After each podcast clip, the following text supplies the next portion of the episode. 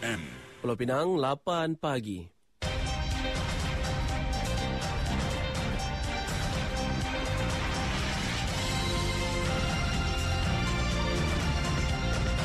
Warta Mutiara bersama saya Zatul Iqmah Muhammad Noor. Assalamualaikum dan salam Malaysia Madani.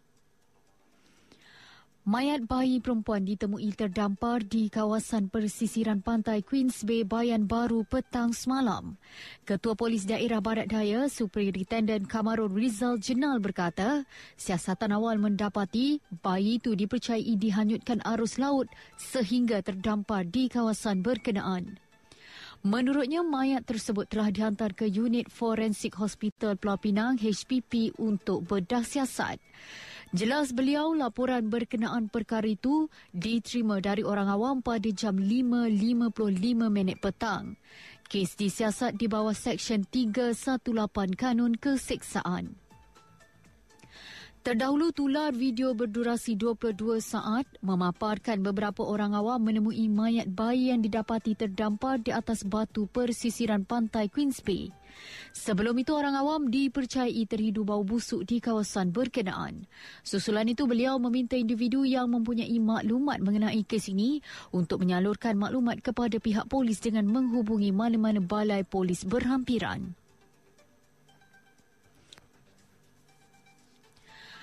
Bekas penyampai radio Mutiara FM Muhammad Nordin Yahya atau dikenali sebagai Abang Tanjung disahkan meninggal dunia di kediamannya di balik pulau pagi semalam. Allahyarham juga merupakan penulis lirik lagu bagi beberapa artis tempatan itu baru saja menjalani pemasangan stand jantung bulan lalu. Berkhidmat di Radio Televisyen Malaysia RTM Pulau Pinang selama 33 tahun bermula 1967, Allahyarham merupakan penyampai radio pertama dari Pulau Pinang yang menerima anugerah Seri Angkasa ASA 1996. Allahyarham meninggalkan seorang cahaya mata dan isteri pada usia 78 tahun. Jenazah dikebumikan di tanah perkuburan Islam Sungai Rusa balik pulau kira-kira jam 1.45 tengah hari semalam.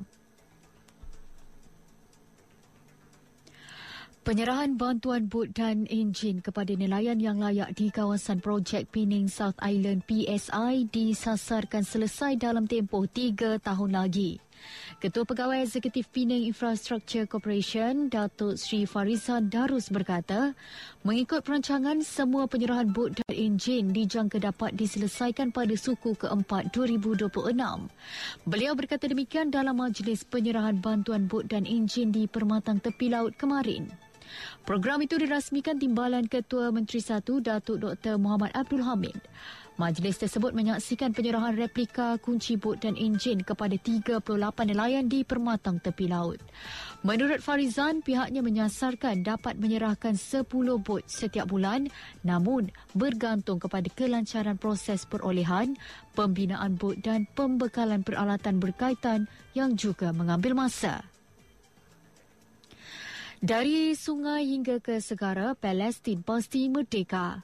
Sekian Warta Mutiara, berita disunting Zatul Hikmah Muhammad Noor. Assalamualaikum, salam perpaduan dan salam Malaysia Madani.